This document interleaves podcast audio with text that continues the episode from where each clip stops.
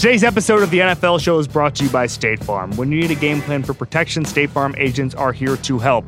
With personalized service, agents are available to talk in person, over text, or through the State Farm app. So go with the one with coverage and agents you can count on.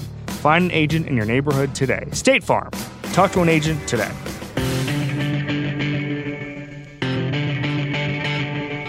Welcome to the Ringer NFL Show. I'm Robert Mays, joined as always by Kevin Clark. Kevin, how you doing, buddy? A lot of news to get to, Robert Mays, but there's a big, big, big breaking story that just came across Twitter. You see it? I did not see it. I don't have Twitter open. Chad Henne is back. Wow, designated Where? to return to the Chiefs. He's been injured. That's why. That's why Matt Moore was in because Chad Henne wasn't available last week. Chad Henne is wow. now designated to return. And folks, if can you imagine if Matt Moore ends up playing this week, plays well, and we have a backup quarterback. We have a backup, the first ever backup quarterback controversy in Kansas City. Who starts after Patrick Mahomes? And maybe I love Andy Reid's bit where maybe Patrick Mahomes might play this week. This is incredible. We're going to get to that later, but there's a lot of a lot of great things happening in the NFL this week. All right, let's start with some of the trade news. As we've seen uh, over the last week, some stuff has come across the wire. The trade uh, trade deadline is next week.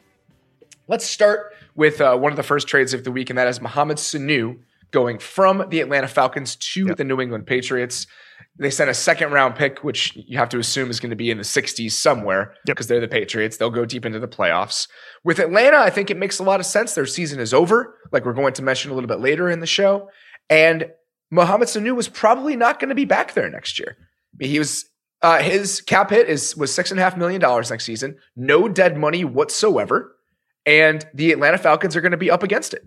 So I felt like he was definitely a logical cut for them. So so to get a seventh round or a second round pick for a guy that you might have lost in the offseason anyway is a pretty good retooling strategy. Yep. So a couple things you need to unpack there. Number one is if you have a squeamish stomach, do not look at the Falcons cap situation the next couple years. Don't do it. don't do not do it. Don't do it. Don't look at it. It will give you anxiety. Now, Josh Gordon. He's on IR. Mike Garafolo reports this just a few minutes ago. Josh Gordon believes he's close to returning to play, a source says, so his IR designation today means he's likely done with the Patriots, but could be available for teams as a free agent soon. Very interesting. That's what Garafolo says.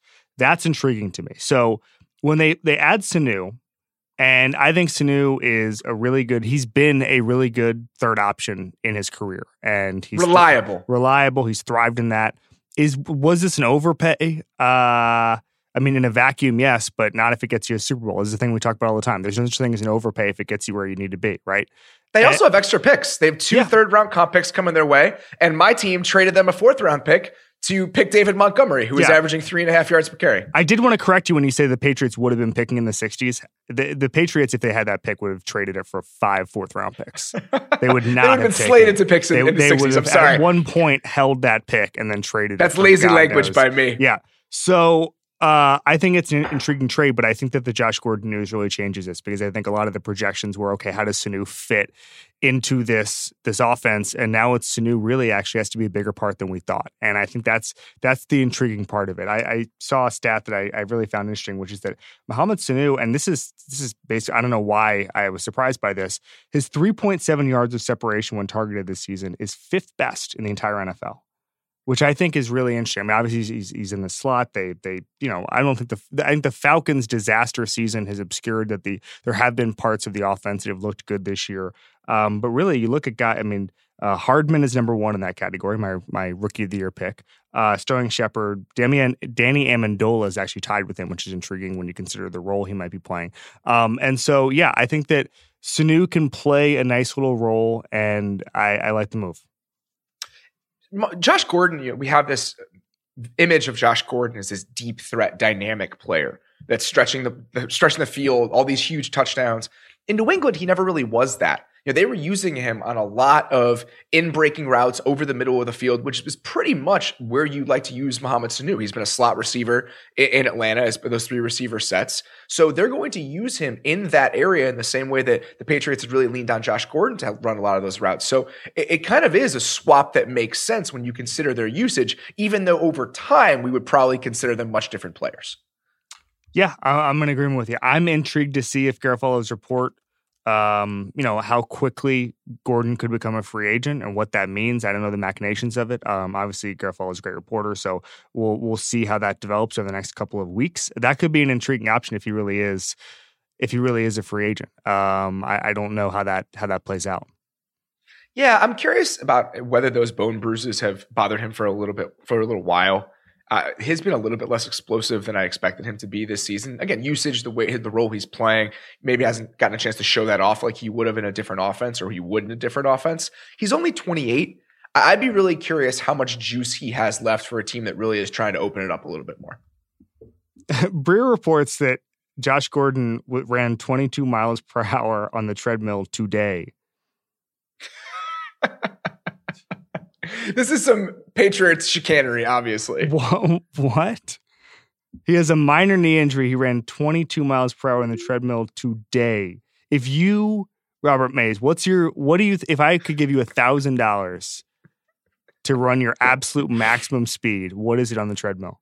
I have no basis of understanding this because the only thing we've seen with runner speed in recent years to me has been those NFL next gen stats. It's like the I, it's like the, it's like the Raiders punter Johnny Townsend ran 50 miles per hour or whatever. Yeah, I have no idea. I, I'm probably like seven I'm not very fast. No, I, I don't have a lot no, of faith. it's like it's like eleven for you. Like a max. I'm talking about max. I'm talking like max for like 15 seconds. I was gonna say eleven just because it would be half of what Josh Gordon can do. So that's probably fair. I, I have no I, idea. I do not enjoy this. This I'm now thinking about running 22 miles per hour, and now I'm upset. I'm thinking about running full speed at all, and I'm I don't upset. care. When, I don't care about like running the last outdoors. time you opened up the throttle, like full speed? It's been a while. It's been a while, but I will it's say it's been a long time. I will me. say that if I'm running outside, I'm fine with 22 miles per hour. That I mean, I'm not going to get there, but like that doesn't give me anxiety. On the treadmill, oh my god, that would kill me. If you put me on a 22 mile per hour treadmill, it would your knee would just me. explode. It, no, no, no, no. I would fall off and go oh, into oh, like the back of the wall. No, that's a good point. I yeah, would your knee would explode violently and then your neck ejected. Would crack. Eh, the best case scenario is my knee goes. The worst case scenario is I get violently ejected into something in order for me to run as fast as I can, you'd have to put something man eating running behind me. Even then, some sort of large close. jungle cat. Oh no, I'd get tracked down by whatever was chasing me in like two seconds. But if we're talking about top speed, that's as fast as I could possibly go right now. I would need that sort of motivation to actually get up and run as fast as I can. Anyway, um, point B, this started out as a as a conversation about Mohamed Sanu being traded. Um, uh, does this change anything about your belief that the Patriots are going to win the Super Bowl? No. I thought they were the clear favorite before this. I thought I think they're the clear favorite after this. Yep, I've I have a little bit more on that uh, later in the show, but let's get to Emmanuel Sanders. So let's talk about another NFC contender, and that is the San Francisco 49ers, who traded for a wide receiver of their own this week. Super intriguing move to me. They gave up a third and a fourth, got back Emmanuel Sanders and a fifth. Again, for Denver, think it make a lot of think it makes a lot of sense. Emmanuel Sanders was going to be a free agent at the end of the season. I'm not sure he would have warranted a deal that it would have been anything more than a he, he probably wouldn't have gotten a third round comp pick for Emmanuel Sanders. So now you get a third rounder and a fourth rounder next year. Makes total sense for the Broncos. I'm curious what it's going to look like with San Francisco's offense. I know that they had lacked high end receiving talent. But I thought with the offense they were running, they may have not wanted somebody to come in there mid-season and really have to learn the ropes and understand sort of the intricacies of it. But from a skill set perspective, Emmanuel Sanders is a fantastic route runner, yep. great understand, great understanding of leverage, all of that stuff. I think he is a perfect fit for this team, and I'm really excited to see him in a high-end offense, even if his volume probably isn't going to be there when you consider the way that they play. Yeah, I mean, Emmanuel Sanders has played the last few years with some really crappy quarterbacks. You know, I think that he and he's been awesome. And he's been awesome. And he's he's like in the last listen, he played with Ben Roethlisberger, and he played with a a not prime but close to prime Peyton Manning. Okay, so no one's crying for him exactly, but. Uh, last few years, if you've followed the John Elway trajectory, you know that Emmanuel Sanders has not been playing with the best quarterbacks in football. Okay. So I think that you're going to have a little uptick when he's playing in the Kyle Shanahan offense. I think that this is a great trade. I think that it's great value for. I, I mean, I, I, really, if would you rather have Sanu or Emmanuel Sanders? Emmanuel Sanders, it's right. close, right? And and this was essentially mid round pick swaps instead of giving up a second. And I think that there's Um, well, Sanu could possibly not just be a one year rental. No, I understand. The Patriots that. could have Sanu at a relatively cheap price next year. Six and a half million for Sanu is not bad, and you have the flexibility of being able to cut him. With Sanders, you may lose him here in half a season. So I feel like that probably plays into the equation a little bit. Understood. Um, I think that that if this is a move to try to win a Super Bowl, um, and I think that there's probably other moves they could move make, but I mean they were really aggressive in the in the wide receiver market. I think that they were in on Sanu as well, if if I, if I read that report correctly. So I'm intrigued by this. I think that he's he's a great fit in this offense. I'm I'm all in on this particular move. I'm I'm all in on on the Niners at this point. They're really freaking good. We'll talk about them here in a bit. I, I feel the exact same way. Uh, Emmanuel Sanders was on track for. Let me do the math here very quickly because I'm curious about it. Sorry, one, one sec. Emmanuel Sanders last season, before he got hurt, with an Achilles injury that should be hurting him more than it is right now, by the way, his comeback has been phenomenal to watch.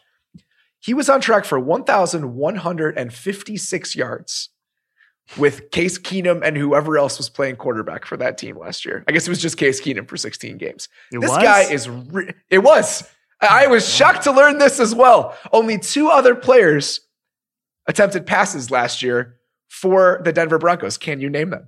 Last year? Yes. Four others? Two. Only two oh, others. Two others aside from Case Keenum. Oh my God. I'm totally. Trevor Siemian was not on the team, right? He was in. No, it was. There are no quarterbacks. Oh. Was one of them Emmanuel Sanders? It, it is Emmanuel Sanders. He was one for one for 28 yards and a touchdown. Wow. The other one was Colby Wadman, the punter. Oh, God. Well, uh, isn't it so funny that I just assumed that the Broncos trotted out five different quarterbacks last year, but instead I, it was I, just I Case Keenum? I had just implanted a false memory of just a, a dismal Week 15 game where it was just someone too. someone I didn't know was still in the league. I, I, was shocked to learn that he was the only one. That that is the biggest upset on this podcast. In where like they accidentally like signed signed Jon Kitna or something to play in Week 15. Yes, like, that's how I've it's just, gone I've for them. Planted that memory into my head because it's probably going to happen this year where somebody random plays at some point, and then next year, who the hell knows what's going to happen? Yep. Uh, Diggs. Yeah, I mean, I don't have a ton to say about this. I, I feel like for Seattle, it actually Great. makes sense because they couldn't get much worse on the back end. So even for a guy that's been struggling this year, Diggs has had some decent moments in Detroit. I also part of the I think one of the more interesting developments from this entire deal though was the reaction that some of the Detroit players had, which I feel like that's something we should talk about when it comes to the player movement we've seen in regard to trades. Well, Darius, Darius Slay immediately started tweeting about how much he hated it. Yes, which is a bad sign. Immediately. And I think when you're Atlanta, when you're Denver, the season's probably over. For I mean, Detroit, their playoff chances are slim. I mean, probably slim to none. But they're still relatively in it. And they're also a team that made some moves to try to win now this offseason. The mo- the messages you're sending to your team when you do stuff like this, I think it's a little hard to reconcile and I think it's tough to communicate to your locker room. I'm not saying it wasn't smart for the Lions to do. I think it probably was. I also think that's some those are some of the things that you have to kind of clean up when you make moves like this. Yeah, so a couple things. Uh, I read a story by Kyle Meinke, who's one of the really good Lions beat writers. There are a bunch of them um, who said that rookie Will Harris's emergence made Diggs expendable yeah. in the li- in the eyes of people the Lions. Like him. But I think that when, to be honest, players are not great evaluators of talent. Let's get that. Of course, get that out here before I say this. But when everybody on the Lions was tweeting like, "What the hell," uh, that's probably not good. They may not. It's think, probably not. They may good. not think that Will Harris is ready. Is what I'm saying. If you were and to we, read the tea leaves, and we see, uh, we've seen an uptick in movement with these trades. We've seen an uptick in trades, period. There are more of them now than there have been in recent years. You and I have discussed a lot of the factors as to why on the podcast. People don't view draft picks as being as valuable as they used to. They understand the hit rate with them, and a lot of teams are going for certainty, especially when they feel like they have a chance to win right now in what has become more and more a year by year league. Two, it's easier to fit players in. The, the growing cap, it's much easier when you, especially when you have a rookie quarterback contract to fit some of these salaries in. Teams have been more willing to take on money. I also think this year, one of the more interesting aspects of this has been the amount of bad teams that we've seen. There are so many bad teams. And when it's a team like the Dolphins who's actively trying to be bad, there's a lot more trades to be had. I think it's going to be easier for really good teams to poach some of these rosters over the next week because there are so many teams by week eight that have absolutely no shot this season. Yeah, and trades lead to more trades because that sets the market. I think a lot of times, and this this happened a little bit with the first round pick stuff, is there wasn't really a price on a superstar and now there is a price on a superstar. It's two first round picks. And now yep. those guys like Jalen Ramsey can be traded. I think the Khalil Mack trade was instructive in this regard, etc. So I think that there's again a lot of reasons. I think that teams realize that. I think Alshon Jeffery was a good example of this, where teams were like, you know, we like this guy. Maybe we'll we'll give him a look in free agency, or why don't we just send a pick and give him one year and try it out? I know for a fact. I've talked to people with the Eagles. That was a real strategy of theirs for a handful of players. Is let's just get these guys on Darby rent- Jernigan. Yep, let's just get these guys on rentals, get him in the get them in the program because bringing guys in from outside the program can it, it's hit or miss, and that's why there was always this weird thing about how free agency was was a bad thing because you were you know bringing guys into the system or whatever. But like that's just it's there's always a risk. But being able to give one guy a year to figure it out or eight games to figure it out is really smart. I mean, there's a reason that the Eagles traded for Golden Tate. He didn't work out and then they let him go. Like that's that's a smart move. Is okay, maybe they overpaid for Tate looking back on it, but if Tate had balled out and was one of the best possession receivers in football, then it's a different situation, right? So I think that there's just teams are getting smarter. The rising cap, the idea that you know the Patriots and the Eagles and the Rams have learned, which is that you're only taking on their base salary, so you're totally fine with with uh, with the cap stuff. There's just a lot of reasons to really like the pick for player trade, especially when you're not giving up a lot. Um, a lot of front offices think the draft is overrated. I tend to disagree. I think that if you have a lot of draft picks, you can you can do some good stuff, um, kind of the Sashi Brown model, even though you get to see that through. Um, this is a generalized Cleveland model. But I think that if you're just taking low risk flyers on guys, that's how you win Super Bowls. You, you, you take a mid round pick, get good talent for it, and and he plays like a first round pick. That's that's how you win a Super Bowl. The Eagles and the and the Patriots have shown that. I'd be curious to see whether or not the same thing happens with Emmanuel Sanders when you're talking about that half year rental. The page or the 49ers are up against it a little bit cap wise next year, but there's a couple logical moves for them to make to make some money. We'll see what he's worth. He's getting into his 30s, but if they feel like he's the right guy for them and they could be a contender next season with their nucleus, it wouldn't be shocking to see him back there. I feel like he's the exact type of receiver that Kyle Shanahan is absolutely going to love. Yep. All right. You want to move on? I do. All right, let's get to take shop. What is yours this week? Well, it, it, it's off of the Sanu trade. So Mohamed Sanu's all-time passer rating. What is it? It's perfect, isn't it? It is perfect. 158, yeah. four touchdowns in his career. He will line up next to Tom Brady.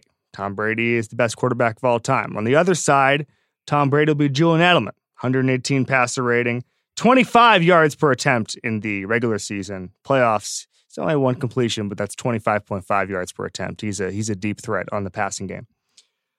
My take shop is that Bill Belichick with three guys who can throw, one of whom is the best quarterback of all time, two wide receivers who've had long long success with the deep ball.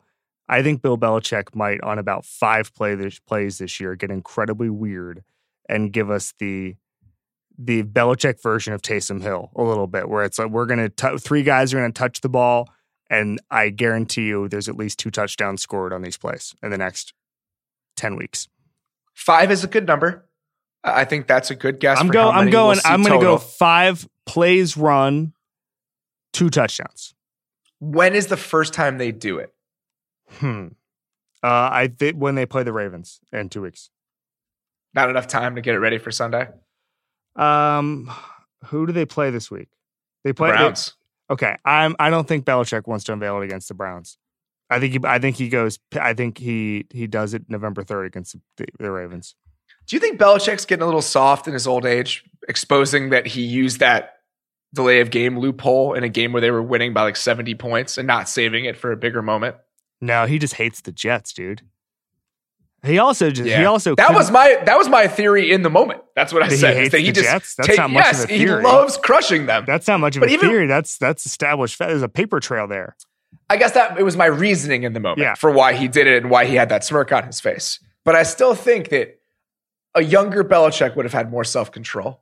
Yeah, I, I disagree with that. I think Bel- younger Belichick also hated the Jets. Um, he was. I mean, he, was smiling the whole time. I mean, he he loved that. I. I, you're probably right. You're probably right. So I just think that you know, I think two quarterbacks in the field, or two. I'm sorry, two people who can throw the ball in general has is probably the next trend. I think Press Taylor from the Eagles said said as much in in the offseason to one of the reporters. I think maybe it was Sheil. Um, that that that is the next frontier, and I think Sean Payton knows that. We've talked a lot about how I think that Belichick has a fantasy of having a bad quarterback and what he would do with that, and scheming that up. And so I think that there's there's a lot of possibilities now with three guys who can touch the ball and throw it at any time. Also, I, I feel like Belichick's going to do the thing where Sanu or Edelman fakes throwing the ball and then just runs just to get it on tape. Sure. I think that makes sense. A little RPO, RPO with Mohamed Sanu. How jealous is Bill Belichick of Sean Payton right now? He's just longing for the deflate gating Do suspension. you think? days. Do you think that um, knowing what we know now about Lamar Jackson, do you think that that Bill Belichick would want Lamar Jackson? I could I would probably I'd probably say yes. I, I always think back to the Tebow thing and how often this is about just about running quarterbacks. How often I'm talking about when Tebow was in college, not even when he was like when he was in college and he was with Denver. Bill Belichick used to often talk about how much he loved like single wing football, and obviously what what Lamar Jackson's doing is far far far beyond that.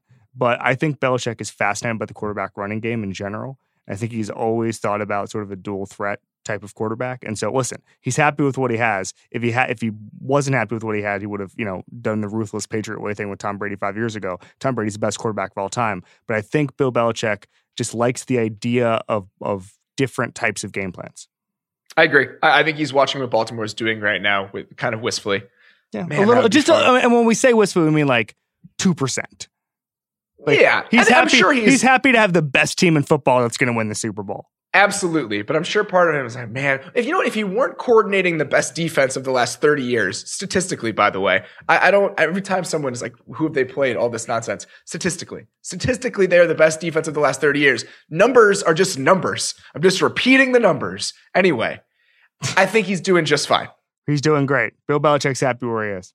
Having said that, having said that, Sanu throws two touchdown passes. Oh yeah, definitely. I, I think those two things aren't mutually exclusive. Okay, I feel after kind of looking at where the league is right now, and I, I, I say this with the Tennessee Tampa Bay game in mind. I think that a third of the, I think more than a third of the league, I think a dozen teams will have starting quarterbacks in week one of next season that were not the starting quarterbacks they had in week one of this season. This always happens. Yes, I mean, what what what? Oh, not twelve. We did this we did year this there on the weren't- pod last year, and I said half.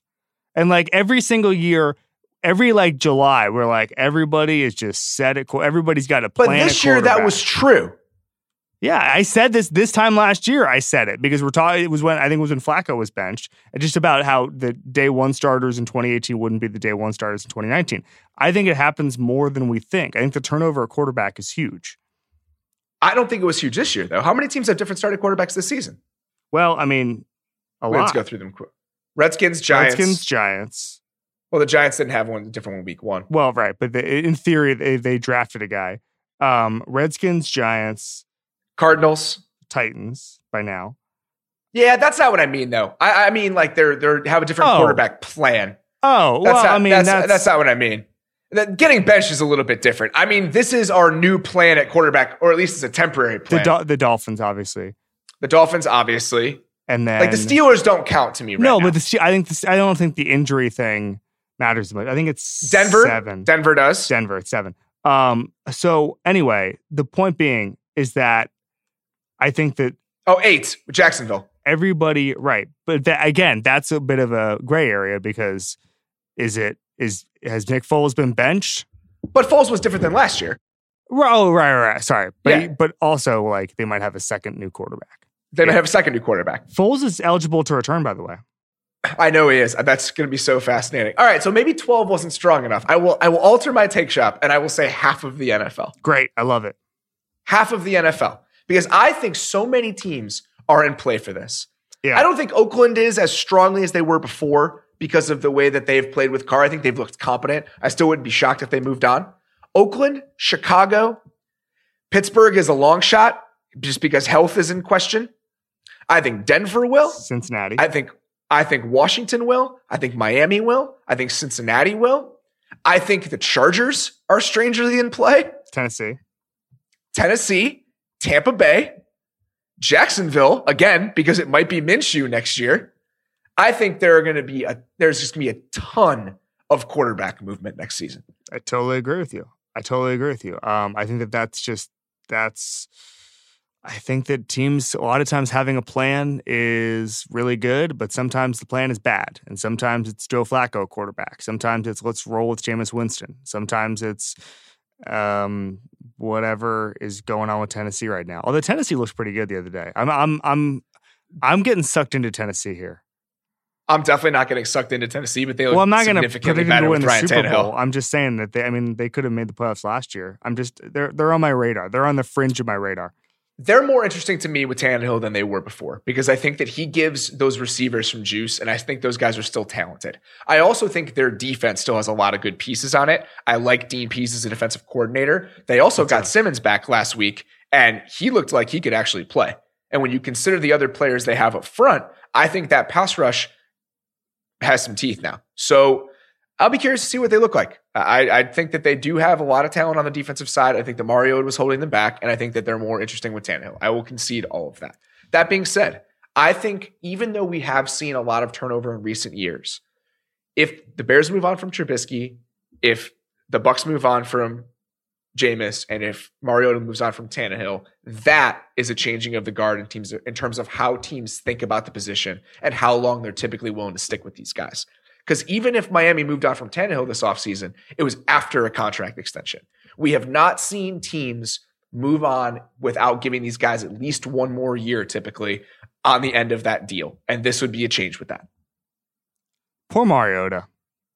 It's rough, man. I mean, he's been given very few chances to succeed, but like I said, Tannehill simply looked better than him last week. It's only one week, could absolutely be a mirage, but I I feel like the Mariota thing has run its course. And now it's time for the State Farm Safe Bet of the Week, the player you can count on. When you need a game plan for protection, State Farm agents are here to help. With personalized service, agents are available to talk in person, over text, or through the State Farm app. So go with the one with coverage and agents you can count on. Find an agent in your neighborhood today. Robert, we want to focus on Russell Wilson against the Atlanta Falcons, who make everybody look good, but Russell Wilson's looked as good as anybody in the NFL, so this is a match made in heaven. It really is. Russell Wilson had a down week last week against Baltimore. It was raining. Uh, the circumstances were not great. Lamar Jackson was running all over his defense. This is the exact right time to get right. There's no better team to play against the Falcons when you need to pick me up right now. They're 31st in the league in scoring defense at about 32 points per game. They have really gotten teams back on track all season, whether it's the Los Angeles Rams, the Arizona Cardinals offense. They are currently 31st in passing DVOA. Great. Outside of the lowly Miami Dolphins, I cannot imagine a team you would rather play as a quarterback right now. When you spent most of this season playing better than any quarterback in football, I think Russell Wilson is going to have a nice, nice day. Yep, the Atlanta Falcons are one and six for the first time in 12 years. Bobby Petrino was their coach the last time they had this bad a record through seven weeks. The fewest points they've given up in the last three weeks has been 34, which is not not particularly not particularly good. And beyond that, Russell Wilson makes everything that is very hard in this league look easy. Okay. He is second only to Patrick Mahomes in throws that just make you say, wow. He won't have to make those throws this weekend. There is no pass rush being generated by Vic Beasley and the pass defense of the Falcons. The defense can't stop anybody. They have coverage breaks all the time. All of the hard things Russell Wilson is asked to do each week will not be asked of him this week. He will have a very, very easy week. The only thing that you'll be saying wow to during this game is just how bad some of the moments are from the Falcons defense. They screw up so many simple ideas, simple plays. When receivers cross at any point in the field, the Falcons act like it's never happened in the history yep. of football. It, it really is remarkable when you consider what that defense was supposed to look like with Dan Quinn now running it as their head coach and defensive coordinator. They screw up even the simplest tasks. They screw up, screw up even the simplest tasks, and Russell Wilson is by no means a simple task. State Farm talk to an agent today. All right, before we move on, let's take a quick break. Did you know that socks are the number one most requested clothing item in homeless shelters? Bombas is on a mission to change that. They created the most comfortable socks in the history of feet, and for every pair of socks purchased, Bombas donates a pair to someone in need. In fact, Bombas has donated over 20 million pairs and counting. Designed with special comfort, innovations, colors, patterns, lengths, and styles, Bombas are perfect for the whole family. They're made from super soft natural cotton, and every pair is designed with arch support, a seamless toe, and a cushioned footbed that's supportive but not too thick.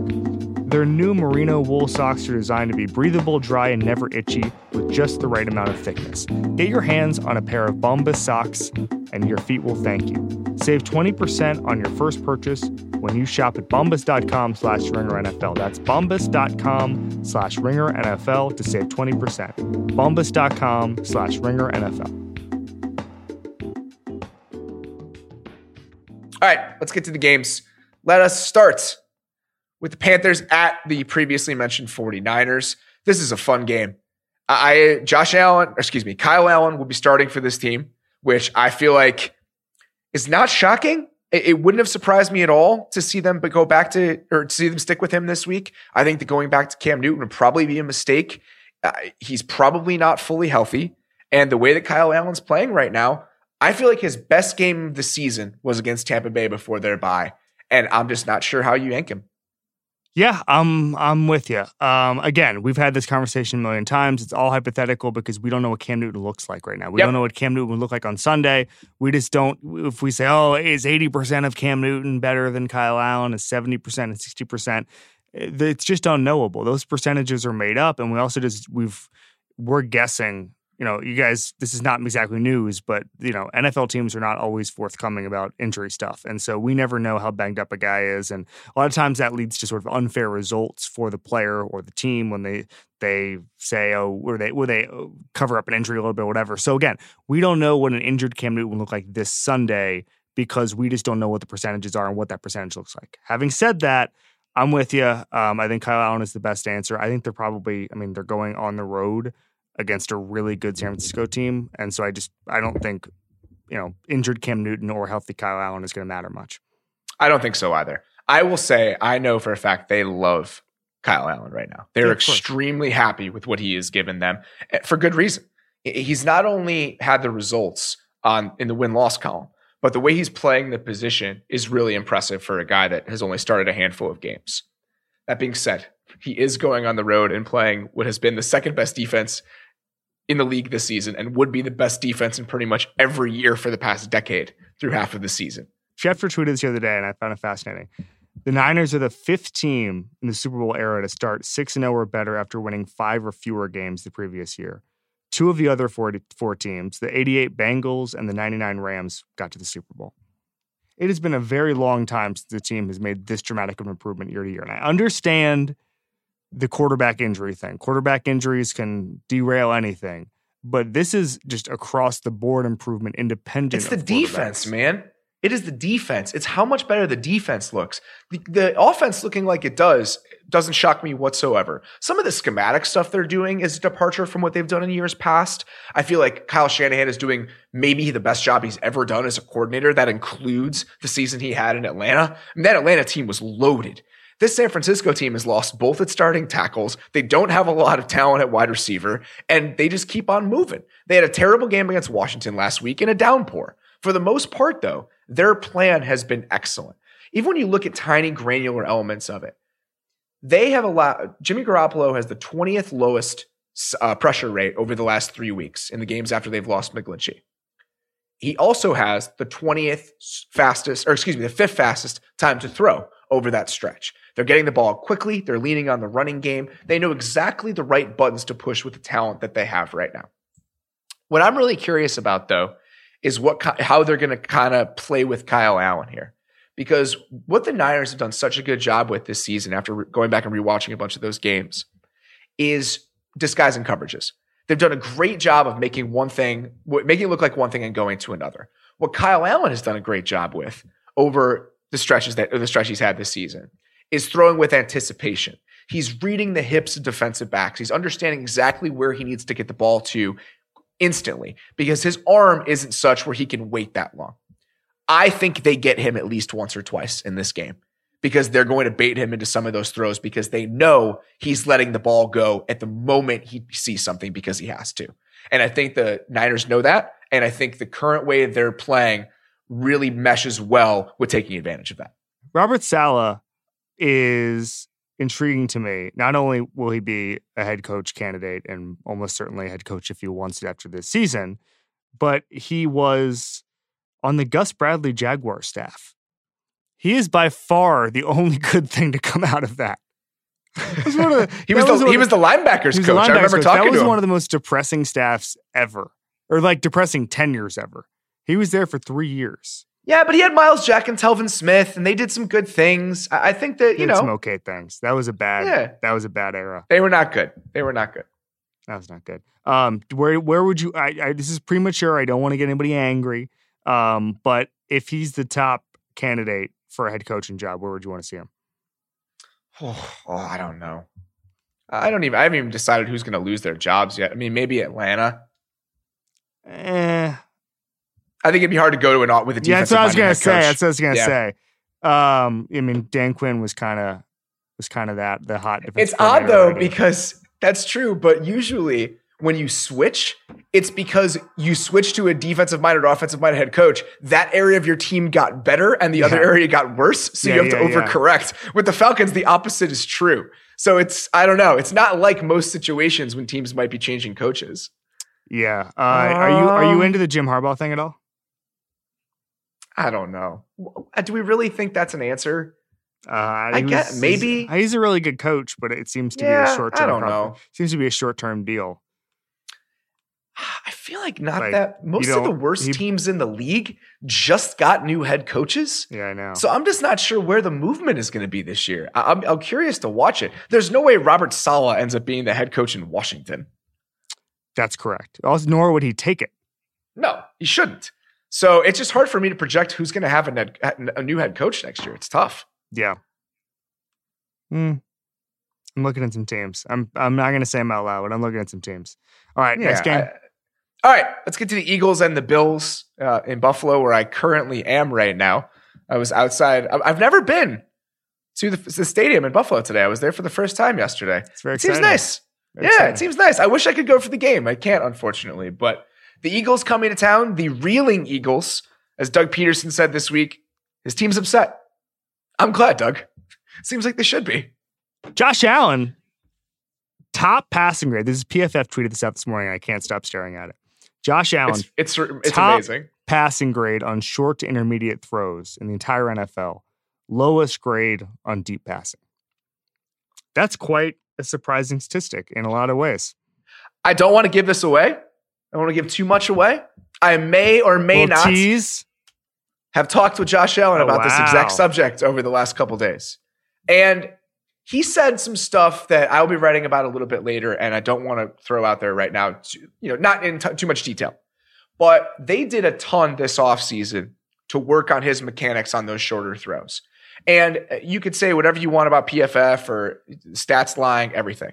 I went back and watched a lot of his games yesterday in preparation of talking with talking to him. And I saw a lot of the throws he was making in that area of the field. And there are some impressive throws. I mean, he has been really accurate in that area of the field compared to what he was last season. He's been terrible throwing the ball down the field. And we're talking about just overthrowing guys by 10 full yards. But he's done a great job of cleaning up some of the stuff he needed to when it comes to the short and intermediate throws. He's been fantastic on throws with guys on the move, going right from left to the sideline at about that 12 or about that 16 to 22 yard range. And he has worked on that throw more than any other in the last year. You're seeing him incrementally improve. He still has a long, long way to go. But I feel like if you're trying to see what you want in a quarterback from his first season to his second season, 15 starts into his career, it's only been 15 starts. there is reason for hope with Josh Allen where there wasn't necessarily with some other quarterbacks that may have had success with their teams, that their offenses may have been looking a little bit better, but the quarterback wasn't playing quite as well. I, have been impressed with him this season. I really have been. I kind of feel like the 2018 draft class is just we're just going to keep rearranging the pieces for like four years, and then and then a couple I'm not willing guys to. I'm not willing to rearrange the pieces yet with any of them. I don't think oh, it's way too early. You don't with think Darnold. Lamar Jackson is better than some of these guys? no, What? You don't No. think you'd rather have Josh Allen Lamar Jackson? no, I'm not saying that. I'm saying I am not ready to say that Lamar Jackson long term will be a better quarterback than any of these other guys. Well, I, don't, mean, I'm not willing I- to say it with anybody. I- what about Josh Rosen? That one I'm willing to say. Okay, The four guys that currently have jobs with their franchises and probably will long term, I'm not willing to make any definitive statements on it yet. I'm going to put Baker to the side right now because he's been so inconsistent that I, I still believe in him because of what I saw last year. I still believe in Darnold too, though, But man. uh, yeah, no, no, no. But I, I, I think Darnold could be a good quarterback. But if you're, if someone was like, if a genie visited the Jets French, the Jets owners right now and said, "Would you take Lamar Jackson right now for Sam Darnold?" They would probably say, "I would take Lamar Jackson." Right? I think they do it for the wrong reasons, though. Which is what short term gain. Yeah, short term gain. It's exciting to put asses in the seats. I I've been having a lot of conversations with people about quarterbacks recently, and people have people that are much smarter than me have said some stuff that's really kind of made my ears perk up. And one of the things that's come up over and over again is this idea that quarterback longevity is not about strengths; it's about weaknesses. It's about how few weaknesses you have and about how good you overcome are how good are you at overcoming the ones you do have. And I feel like what we've seen with Lamar Jackson, especially as a passer, is the spectacular. And we've seen the strengths, and they are strong and they are undeniable. But I am so curious as to what all of these guys are going to look like when teams hammer their weaknesses over and over again over the next one Yeah. to two years. I have the most faith in Lamar Jackson right now as being the viable quarterback option, but I am not willing to rearrange the pieces quite yet or have a pecking order when it comes to what these guys are going to look like in 2021. I'm just not ready yet. Right. It no, takes so- way too long to get there. What we're in agreement on is that these are these pieces will just be kind of up and down for a number of years, and Yes. and, and we'll have a definitive ranking in you know a long time from now. The way Lamar Jackson is affecting the game is amazing to watch, but I don't know how sustainable it is just because I don't know what, how defenses are going to react. I hope it's sustainable. He's Yeah, doing something I've never seen before. I think him being good is pretty sustainable. I think it is too. I think the way we're going to see him be good may be tweaked a little bit. I don't know the answer. I have a lot of faith in him. I think the highs are so high that I just believe they can continue. But again, I just think it's going to take 30, 35, 40 starts for us to really understand what these guys are long term. I really do. Uh, I agree, except I'm pretty sold on Lamar right now. That's all. All right, I'm let's sold on him right now. This is awesome. I just, I, I'm not going to make definitive statements on the quarterback class anymore. It's just not worth it. Okay, let's get to our third game here. The Kansas City, or excuse me, the Green Bay Packers heading to Kansas City to maybe play Patrick Mahomes. What do you make of this? No, stop. It would Okay. be All right. Andy Reid is really, really smart. And he's not going to risk Patrick Mahomes a, a week after he breaks his kneecap, dislocates his kneecap in a game like this. And I think that he already had would the really ankle. stupid. He already had the ankle injury. Now he's got the kneecap injury. Those things are related. We live in a post Kevin Durant world. Injuries lead to other injuries. We've, we've known this for a while. Uh, what he's doing, the smart part of him, what he's doing is he's making Green Bay prepare differently. Yes. And they don't have to prepare. So now you have to prepare for Matt Moore and maybe a Patrick Mahomes who's throwing in practice and maybe little Chad Henne. I want. I would love to just see that meeting room this week, where the, the different. It's like okay, we're we have to do like ten percent preparation for Patrick Mahomes just in case, and then the difference between preparing for Mahomes versus preparing for Moore or even Chad Henne. It's it's been a big week for them in non Patrick Mahomes injury news though, because they're getting a lot of guys back at the right time here. If they get Fisher and Wylie back having to go against that Packers defensive line, I feel much much better about Matt Moore being able to do something against this team. Uh, I agree. Um, I think that Matt Moore is he was a scout three months ago, so let's not Let's not, you know, it's not. I don't exactly have a ton of faith. I just think it's hive. it's more possible. um M O R. Not- no pun possible. Um, yeah, I I think so. I think the Packers are are rolling right now, and I think that defense is. I think so good. too. And I think you're gonna you would need Patrick Mahomes anyway. Um, I'm gonna chalk this one up to a Packers win, barring something I'm unforeseen. I have a piece coming out about the Packers tomorrow. I assume this podcast will run after that story goes up. I was up there a couple weeks ago and I was really going to I was going up to write something about the defense for the most part and about how they have built that defense in a way they haven't built teams in a while up there. You know, spending money in free agency, bringing in outside talent. And what I found up there was a franchise that just feels completely different than it has every single time I've been up there in the past you know, you and I, the entire time we've covered the NFL, the Packers have more or less been the same team. Mhm. They've had the same coach, they've had the same big name personalities, and they haven't had many free agents that they've brought in there. You know, and I was talking to Aaron Rodgers about this. The first names he brought up in regards to Packer free agency were Ryan Pickett and Charles Woodson. That was 13 years ago. Yep. They just don't do it. And what the Smiths and Amos have done, not only with the way they've transformed them schematically, that place just feels different. And I know we can overstate this stuff sometimes, but it's little things like the way they've changed some of the practice traditions, the way they've changed some of the entertainment stuff at Lambeau. LaFleur literally renovated areas of the stadium that have been the same for the entire time those guys have been there. And these guys aren't people that think about this stuff willy-nilly. These are guys like David Bakhtiari and Rodgers and people that have been there for years telling me this stuff. And Blake Martinez said he's never had more fun playing football than he is right now, ever in his entire life. The guy's been in the league for like five years. This, I think this is his fourth season. They have a, a feel to them right now that I have never seen since I've been up there. And I think the actual on-field impact of it has been real.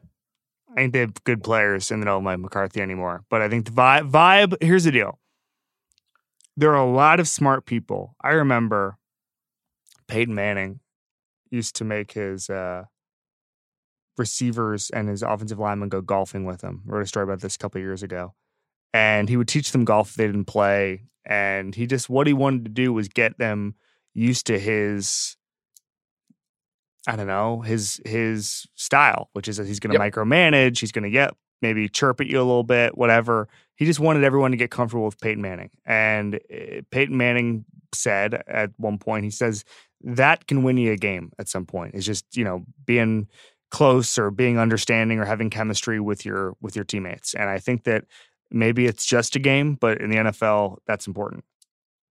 Maybe it's just a game, but you and I have been in locker rooms in recent years where it does feel a little bit different. I think the the Eagles when they won the Super Bowl was an example of that. I think there are times where you can really sense it.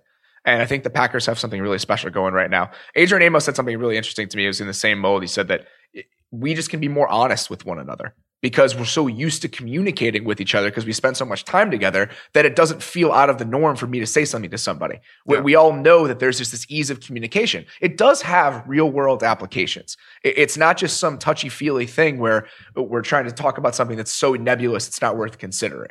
This stuff really does have an impact when you kind of take it in totality. All right, very quickly here, buddy. What is your sneaky truth? We're running out of time. Uh, sneaky truth. I just want to rant for a second. I saw a really good tweet from Michael David Smith the other day about how everybody seems to rip the Patriots schedule apart and say, well, the Patriots defense, they're historically good, as you said, Mays, but they haven't played anybody. And then they say the same thing about the Niners. Well, you haven't played any good quarterbacks. At some point, it, the, this isn't like okay, the Dolphins and the Redskins and the Bengals are not good teams. First of all, the Patriots and the Niners have not played the Dolphins every week, and they've not played the Redskins every week. They have played NFL teams.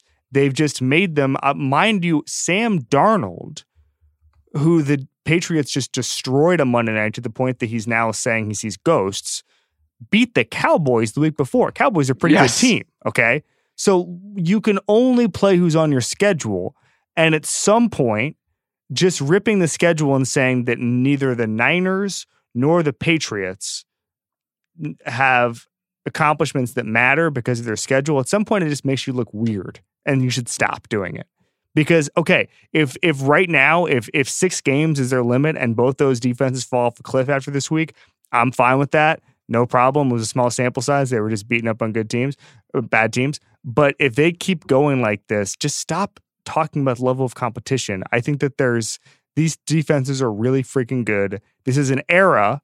Saw a stat the other day. The average quarterback rating is like 94, which is like higher than you know, all the greats of like the 80s and 90s. That like would never dream of being the average quarterback as far as statistics go this this uh, this year. Okay, and that's just been true since 2011. Um, mediocre quarterbacks keep rising, rising, rising passer rating. And so the average NFL game has bad quarterbacks playing like great quarterbacks statistically. And the Niners and the Patriots have not allowed teams to do that. That's the difference. They're making bad quarterbacks look like awful quarterbacks. And that in and of itself is an accomplishment. No, they're not playing Patrick Mahomes every single week. I get that. But what they're doing is a different type of accomplishment in and of itself. And those defenses should both be celebrated. Stop talking about the schedule in that vein.